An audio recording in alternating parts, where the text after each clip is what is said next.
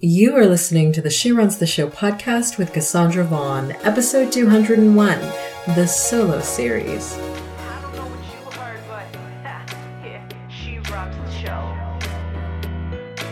Hello, hello, everybody. Welcome to a brand new episode of She Runs the Show. Cassandra Vaughn Worsley here with you. I, it just dawned on me that I did not in episode 200 even celebrate that we are at 200 episodes. Well, now in this episode at 201 episodes. That is a big feat and I do struggle with celebrating wins and that is definitely a win. 200 episodes of She Runs the Show. If you have listened to the She Runs the Show podcast since the very beginning, you know I've gone through lots of changes and transitions. Last names are different. Life is different. And so it is an accomplishment and I, I want to sit for a second and bask in the fact that I am 200 episodes in and not even anywhere close to where I plan on taking this podcast. So maybe for a few minutes we'll sit in the vision for the future. A lot of you know that this year I am on a path to publishing 52 books in 52 weeks, which in and of itself is a monumental task. So you will notice that this year, She Runs the Show is not super consistent in terms of releases. You know, I, at this point, I'm releasing as often as I can. And a lot of the time I will release three episodes in one day to cover the next couple of weeks. So you're going to see that kind of inconsistent delivery of episodes at least until 2020. So I'm just preparing you in advance. This She Runs the Show is not the focus. It's not the priority in my business, SK Media. So it's, it's not the priority. However, and this is where the vision comes in. Being at episode 201, I will tell you in 2020, once I'm done writing 52 books in 52 weeks, uh, in 2020, I probably will write one book a year from that point moving forward. But once I'm done with the 52 books in 52 weeks, and again, if you haven't checked out any of my books, go to overcomingfearbooks.com. It will take you right to my Amazon author profile and you will be able to see all of those 52 books in 52 weeks by the end of 2019.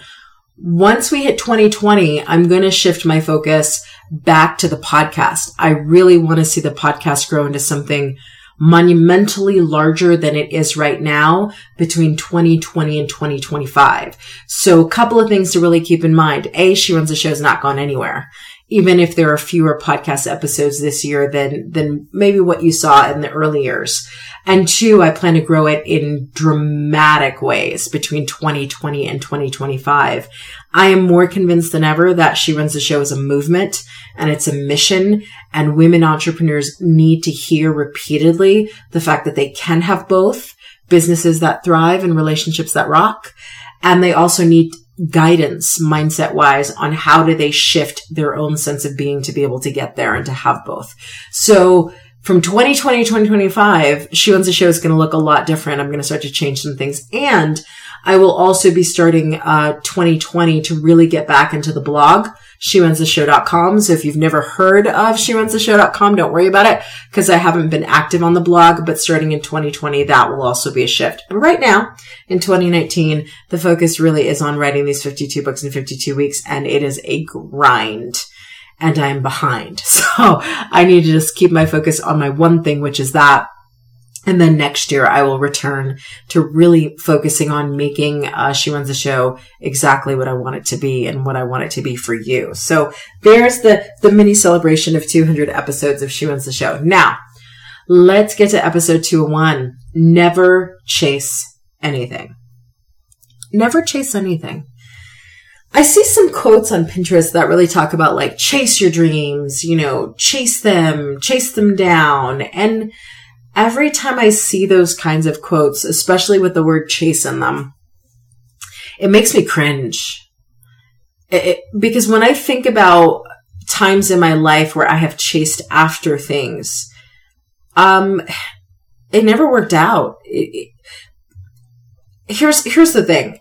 There's a difference between going for something and chasing it there are things in life, a lot of the biggest things in life that you want, you will have to go after. You will have to seize the day. You will have to take daily massive action DMA. You will have to decide, okay, this is where I'm going and this is what I want and I'm going to be here until I get it. But there's a difference between that and chasing after something. I'm a firm believer that you never have to chase what's for you. What's for you is for you. Nobody can take it from you. Nobody can steal it. If it is yours and it's meant to stay yours, you never have to chase it. So anytime I see stuff about people chasing after something or anytime I'm doing something, whether it's in life or business and it feels like pushing a boulder uphill, I know that I'm in that desperate energy, that chasing energy, and it's just not going to work out. Cause it, what's for you is for you. I, I don't know a simpler way to explain it. If it's for you, you never have to chase it. And so if you're sitting in your business and you're chasing clients, you're, you're chasing business, you're, you're chasing opportunities, you're chasing wanting to get on people's podcasts, you're chasing wanting to get on the local TV. Like anytime you have that sort of energy of like, I'm trying to beg and plead and fight and convince somebody to do that. Anytime you have any of that energy going on, I will tell you one thing you know for sure. You are going in the wrong direction you are going in the wrong direction. So I want you to really see the power of making a decision. And this is a raise your standard issue, right? This is a raising your standard. I really want you to see the power of saying, I'm never going to chase anything. Like if I have to chase it, it's not for me. I, I will go for things. I will, I will um, actively pursue what in my heart I know is meant for me. I will give my all to my pursuit of a goal and trust that the universe has my back and will bring in the right elements at the right time. But I'm not going to go chasing, begging, fighting, pleading, um, you know, bowing before things to try to get them, whether it's clients or business or public relations or connections at network. Like if you've got to beg for it, if you've got to plead for it, th- there's one of two issues at hand and probably both. One, either you don't really know who you are or you're going for something that isn't meant for you. And oftentimes it's both. Oftentimes it's both. So let me give you a few quotes to wrap up this episode. This is probably going to be one of the shortest episodes I've ever done, which makes me really proud of myself because I tend to go long on, on She Runs the Show. This quote applies to relationships, but I love it so much in business as well. I think this is such a quote for business if you really get your mind wrapped around it. And this quote I, I really have turned to in a number of different points in my life and certainly in business. And so the quote says, you not wanting me was the beginning of me wanting myself. Thank you. Let me say that quote again. You not wanting me was the beginning of me wanting myself thank you. You know, thank every person who hasn't wanted you. Thank every person who hasn't wanted you enough to try, enough to choose you, uh, enough to be who who you needed to be according to your standards. Thank every client who didn't choose you. Thank every business partnership that didn't work out. Thank every uh, opportunity to speak on stage that didn't work out. Thank every podcast interview. I mean, I, I really want you to get to the place where when you get rejected from some, from something or someone, you realize that it really is protection of the highest form, that the universe has your back so much that they know you are worthy of so much that they would turn away anything that was not worthy of you before you even got a chance to get it. That's how deep this quote is. You not wanting me was the beginning of me wanting myself. Thank you. Thank you. Thank them. Thank everybody who rejects you. Because yes, it stings in the moment. And yes, you go, was I not good enough? Was I not enough? Was it, we all do that. But once you've had a little distance from the rejection, you look at it and you go, but did I really want that anyway? Or was I just settling for something I thought I could have? Or was I fighting for something just to fight for something to say that I actually won it over? Listen, you never want any client, any business that you feel like you have to win over. You got to convince that you're good enough. If they don't already know that you're good enough, A, you don't know that you're good enough. You didn't do a good enough job of telling them and showing them how good you are. And B, even after you've done a really great job of, of standing for your worth, if they still don't know that you're good enough, they're not your client. Drop them like it's hot. Drop them like it's hot. There you go. Next quote, April Green says, and in time you will come to understand that their leaving was a gift. You know, I've done episodes on She Runs the Show where I've said some clients are not your clients. I don't know how much longer I'm going to have to teach this, but I think I'm going to be teaching this forever. Just because somebody's willing to pay you money doesn't mean they're for you. Just because somebody's willing to fork over the cash to, to, to have you as a coach doesn't mean that, that that that client is meant for you. And in fact, you will know the truth of whether that client is meant for you by the level of frustration you feel in working with them.